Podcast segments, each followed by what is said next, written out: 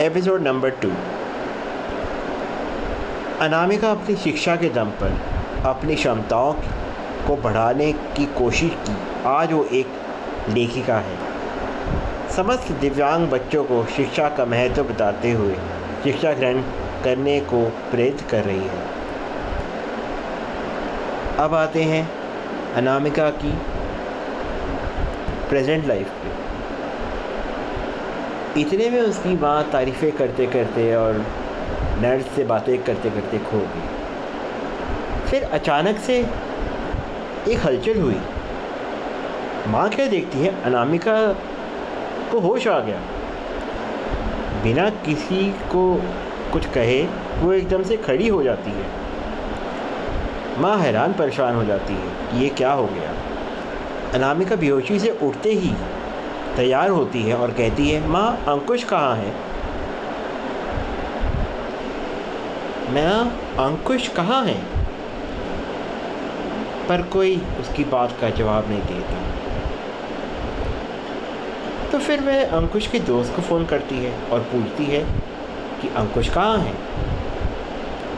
राहुल, अंकुश कहाँ है? राहुल, अंकुश का दोस्त है। उसे बताता है कि अंकुश का ऑपरेशन हो चुका है। और वह अपने घर में है, उसकी हालत बहुत अच्छी है।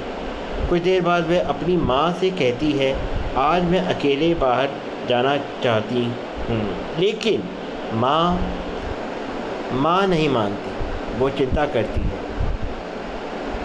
नहीं, तुम अकेली बाहर नहीं जा सकती। आज का समय बेहद ख़राब है। तुम्हें नर्स को साथ ले जाना होगा। माँ की बात वे टाल ना पाई। वह वह अंदर ही अंदर बेहद जदोजहद से लगी थी। एक तरफ़ उसका, उसकी माँ माँ थी, और एक तरफ़ उसका प्यार। माँ की बातों को समझ रहा था।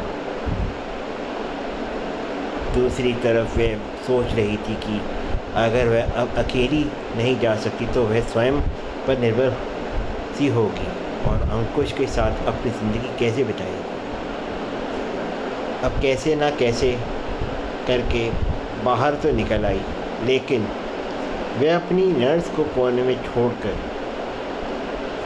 वह एक घर में जाती है, एक कमरे में घुसती है और जिसको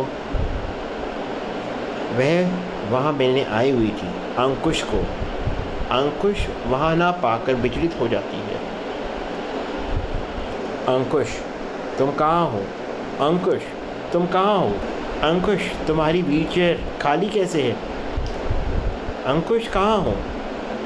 वह डॉक्टर से पूछती है, व्हीलचेयर वाला लड़का कहाँ है? इतने में अंकुश हॉस्पिटल के वॉशरूम से बाहर निकलता है तो वह देखती है कि अंकुश बिल्कुल ठीक हो चुका है। क्या? ये क्या हुआ? अंकुश तो व्हीलचेयर पे था ना? ये कैसे हो गया? अनामिका की ज़िंदगी ने इतना बड़ा मोड़ कैसे ले लिया? तो दोस्तों, चलिए नेक्स्ट एपिसोड में आपको बताते हैं कि आगे की कहानी में क्या ट्विस्ट आता है।